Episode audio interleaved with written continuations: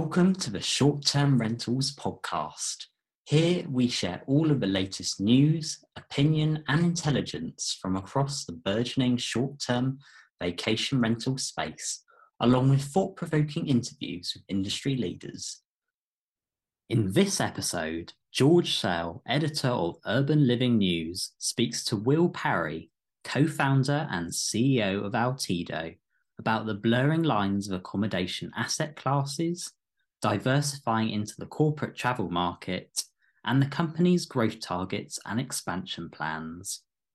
Will, can you give us a bit of quick history about Altido and explain why and how your recent deal with Dove Vivo came about?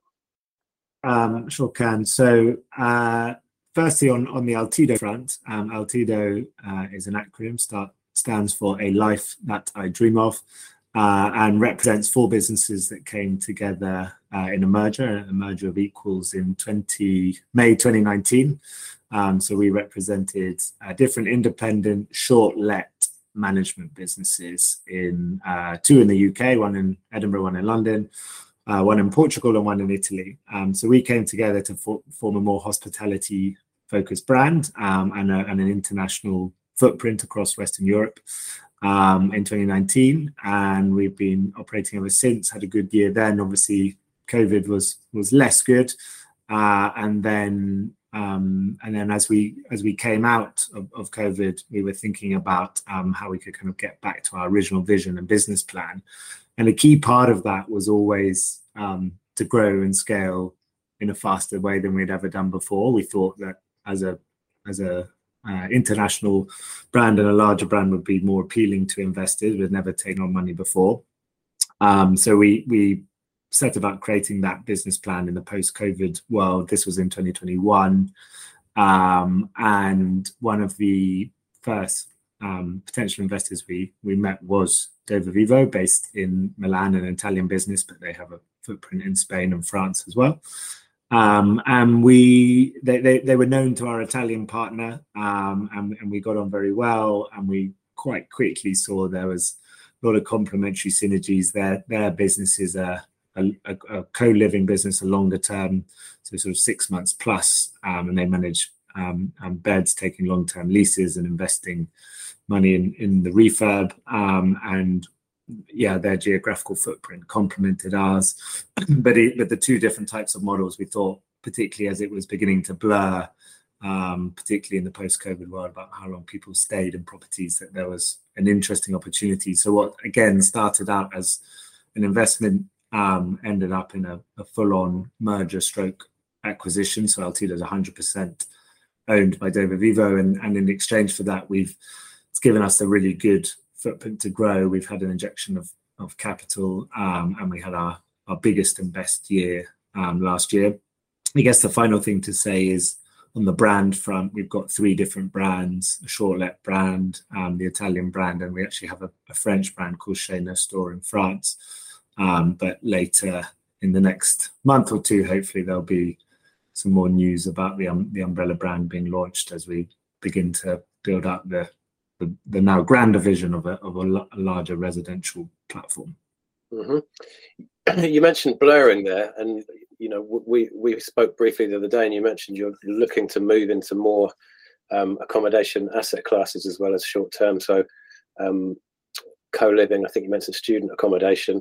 What are the main challenges and opportunities presented by doing that? There are obviously similarities in operating buildings in some respects and, and differences in others. So, what, what do you see as the main challenges, and what's your logic in, in moving into these these other segments? Yeah, so I think even before um, even the trajectory of of of, of Altido pre Dove Vivo, we we were seeing seeing that. You know, we all started out really as as many businesses in that sector did as what was known as an Airbnb management company, where you would find one owner with with, with, with one property and you would manage that in a quite a fragmented way across the city. But as you begin to scale, you build a, a skill set of, of your team, your resources, your expertise, your software, um, and and your uh, your operational infrastructure, which enables you to then take on different kind of projects um, and more appealing projects in in our eyes commercially. So um, we started out coming to the market in that way, but now we, you know, we manage um, blocks of uh, apart hotels and service apartments in in some of our regions, and th- there's I, I think the core hospitality side and the service side is the same in terms of dealing with the guest. You you need your your team. We have a a guest relations team on 24 7 365 days a year. So you've got that kind of bedrock. A lot of the software is similar in terms of how you the distribution how you reach these guests in the first place and then how you manage their stays with your with your pms and your task management software all these kind of things. Um, and actually, when you're taking on these buildings, it, it feels quite a bit easier in some cases for, for the ops team who aren't having to sort of run from from property to property all across a city. So we were beginning to see that change already. I think what is challenging and new for us is now we we are part of this larger group and we're going into segments that we haven't operated before. We've had exposure to in minor ways. Um, I'll give student accommodation as a great example of that. So the PBSA buildings where where we've come in as a short let operator in the summer so just for a couple of months doing our short let thing when the students aren't there we've done that in uh, york edinburgh dublin and london um, in the last few years. Um, so we've we've we've got exposure to okay this is how a pbsa building runs. We're beginning to see you know the, the handover when we get the buildings off the students. It goes back to the students in september. And i think the next leap for us is actually to manage the, the, the building all year round rather than just coming in in the summer. And I think the challenges there is is regulatory wise. There's a lot of regulation that we would we would need to be up to speed on and, and so get making sure that you're aware of all the pitfalls there and you're covered. There'll definitely be some new softwares in managing um, a property like that and and and also in how you distribute and and, and get the, the students in in the first place. But on the plus side, this is what Dove Vivo have been doing, you know, working with student accommodation for for many years. So we've got, albeit in a different country, we've got their their expertise and knowledge to plug in as well. So um, definitely, uh, yeah, definitely some pros and cons there. But um, I think one of the interesting things that, that we're looking at the moment is actually coming at a market uh, as a bit of a disruptor rather than the incumbent. You have a fresh pair of eyes, and particularly from a hospitality background. I think what we've seen of the student accommodation operators is they've been doing the same thing for years and years and years, and it's functional. And um, but could it could it go further? Are there other things that they're they're kind of missing that w- without the, hospitality background we have? So that's a an area we're looking at as well to to be a bit more have a have a differentiating factor in the market. Mm-hmm. You're also in the co-living space, and I think if I've got this right, that the, majority of the properties that you operate are on a fairly small scale, HMOs essentially. Um, you know, professionally run HMOs. How do you see that style of co-living evolving alongside the new kind of big institutionally backed developments? Do, do you think they have a different customer profile, and can the two kind of uh, coexist alongside each other? Yeah, so it's a very good question. Uh, just to, in terms of the status quo of where we're at now. So um, the what were Altido geographies, which I currently manage, so places like the UK uh, and Portugal, we're only just getting into co-living, so that that's very new for those markets, and and um, it will be a range of those two things. So the the smaller smaller scale HMO style fragmented, um, as well as working with the institutionally backed operators with the larger bespoke buildings. And again, like I said before, the beauty here for us is we have a bit of a head start because in in Italy and France we are the, the wider group has already been doing both. So we have a, a business called a brand called Dove Vivo Campus, which is the larger bespoke building. So we have one in Venice, for example, which has about 200 beds. Um, we have uh, a, a, palace in, in Spain with um, about 40 beds. Uh, and we recently opened um, a, a one outside, just outside Paris um, in the suburbs with 100 beds. So those are the typical um, more bespoke buildings that you've seen um, being operated in recent times. And I think the main difference is the amenities that they have on offer relative to the smaller scale HMO. I think there's a place for both, and certainly with with us, we're not specializing in one. We're continuing to grow in both segments. Um, and I think in terms of the profiles, the main difference is probably um, the types of services that you're looking for as as a tenant, uh, and typically you're going to be paying a premium for the newer, um, more more common areas. So you'll have things like you could have some co-working space, you could have a yoga room or some gym space, and if that's what matters to you and you want that, you know maybe your your room is your bedroom isn't particularly large, but you'll have a communal kitchen and you'll have a bit more of a community. And and and I've stayed in some of these spaces, and certainly from remembering my student and post-student days, they they are very appealing. Um, so there, yeah, I think it, it, the main difference probably would just be on the premium that you pay for those extra amenities, which are which which people increasingly do want just all in one place, all wrapped up there. It's simple, it's easy, and then they can get on with their their day to day lives. Yeah, yeah. You touched on this briefly earlier, but how is your distribution channel mix evolving and and broadening, I guess, as you're moving into new markets? Yeah, so over the last year as Altido, the biggest change has been on the corporate side. Uh, and the main reason that's happened is because we have inventory in our portfolio that is suitable for corporates. That's not to say we didn't have corporates staying with us before in our short-term rentals. We did. We just didn't. We weren't actively marketing to them or acknowledging that they were a corporate per se. So, you know, someone found us via Airbnb or Booking.com, and and the, the type of inventory we had was suited their needs, then great. But it was it didn't work the other way around, where if we actively went out to a Silver Door or Situ or Portland Brown and said, you know, we want to work with you as a as a supplier, uh, their needs were one, well, uh, a consistency of product, um, a certain scale of product, so having you know, 10 10 apartments in the same place with the same consistency.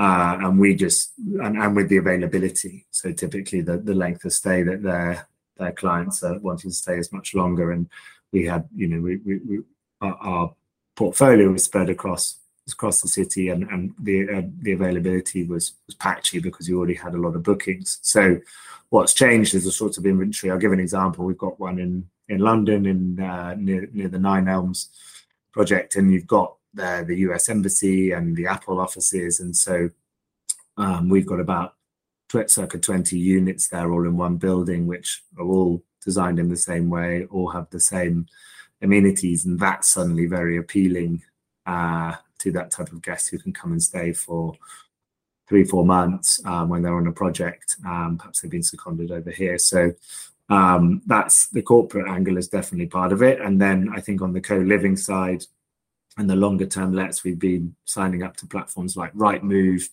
Um, we've got some, you know, platform some some platforms that we've already worked with who do um, have have exposure to that longer style of booking like Spotahome. And again, we, we, what we really need to do is leverage our existing brand and our existing um, exposure to to the European um, student and, and and young professional market. So we we, we under Dove Vivo we have a, a, very good sales engine. When we when we bring out the new brand, it'll be really important to launch that heavily into the UK um, to to increase those direct sales on the on the co-living side. Mm-hmm. Okay, going back to the short-term rental side and the corporate travellers, are they coming to you direct or are they predominantly going through one of those agents you manage? And, and if they're coming direct, how comfortable are they now using short term rentals with regards to the kind of duty of care and accreditation and that kind of thing? Yeah. Um, so most most of the, the, the big bookings aren't coming direct at this stage. The, the, our understanding of the corporate market at the moment is you know we're we're not at a scale where we can really build those kind of you know we're a decent sized company and we're growing but we're not at the scale where you can be the the one stop shop for some for the type of partners um, we're getting exposure to so most of them are going via um, an agent. Um, and in terms of their understanding of short-term rentals, well, our experience so far is is is as long as you're able to provide the core things that they require, they will hold definitely hold you accountable to that, and and you need to be able to provide a, a satisfactory level of service. But once once you've proven that, you've got that reactivity, um, which is really key, um, and and particularly focusing around things like Wi-Fi, is you, you just can't afford to have a unit or building that has patchy or dodgy Wi-Fi. And if you do have any problems in that department, you need to be able to have a solution to fix it very quickly. But so long as you can pro- provide quick and seamless interactions on whatever issue it is, um, then th- that's the that's the kind of seal approval they're looking for, and they do more and more business with you. So um, again, I think it comes back to that thing I was saying at the start: is we've been doing this for so long and we've made all the mistakes in the early days dealing with the the individual Airbnbs that we we built up a uh, the, the in-house knowledge and um, the in-house resources that have been working with us over the last few years um, that we have a, a, staff base and a pro- operational process that we're very comfortable with um, we have you know across the group now 400 plus staff and we're, and we're, we're growing fast so um, we're we're well set up to deal with the the challenges posed by um, potentially slightly more demanding clients. Mm-hmm. Let's finish off then, Will, and talking a bit about growth. What are your targets for number of units under management and also new geographical markets? You, you've you've got kind of Western Europe fairly well covered from the various mergers and acquisitions over the years. What's the plan going forwards? Yeah, so as Altido, we had our, our, our, biggest year of growth last year, um, and that that was you know it was a good time to be doing it with the market bouncing back, and it was a very exciting time for us. But I think you have to be um, mindful of also the, the wider market dynamics at the moment. Growth growth is important, and we will continue to grow, um, uh, but not at the expense of profit or the expense of our, our, operational infrastructure and our staff. And so we're, we're very, you know, we're a cash generating business, we're a profitable business, and that's really important to ensure that our margins remain good um, in the in the climate that we, we're working at the moment. We've seen competitors who struggled when they needed to raise money and perhaps the fundamentals just didn't stack up. So that's certainly something we're mindful of. But having said that, we're still hoping to add about 1,400, almost 1500 units and I mean, and that's uh, across beds and actual properties. So that's across the short let side and the co-living side. The co-living side as mentioned is new to us um, in the UK and Portugal. We're, we're going to be adding about 300 beds this year uh, and that's split equally roughly equally. So 100 in Scotland 100 in England and 100 in Portugal um, and then on the PBSA side, we're working, uh, that's a, a long, I'd say a slower burn, but we have relationships with some of these institutional, uh, institutionally owned buildings. And we're speaking to them at the moment with the idea of taking 400 beds um, before next year. And then finally, there's the, um, there's the pop-up uh, what, what, we call pop-ups, where you manage the, the PBSA over the summer, um, the and, and we're expecting to manage over a thousand beds uh, in the UK alone this year. Um, so yeah, so some some decent growth, um, but yeah, keeping an eye on that bottom line as well. Excellent, great stuff. Well, thanks very much for speaking with us today. Pleasure. Thanks for having me. Thanks for listening to this week's Short Term Rentals podcast. If you'd like to keep up to date with industry news, head on over to shorttermrentals.com and sign up to our weekly e newsletters.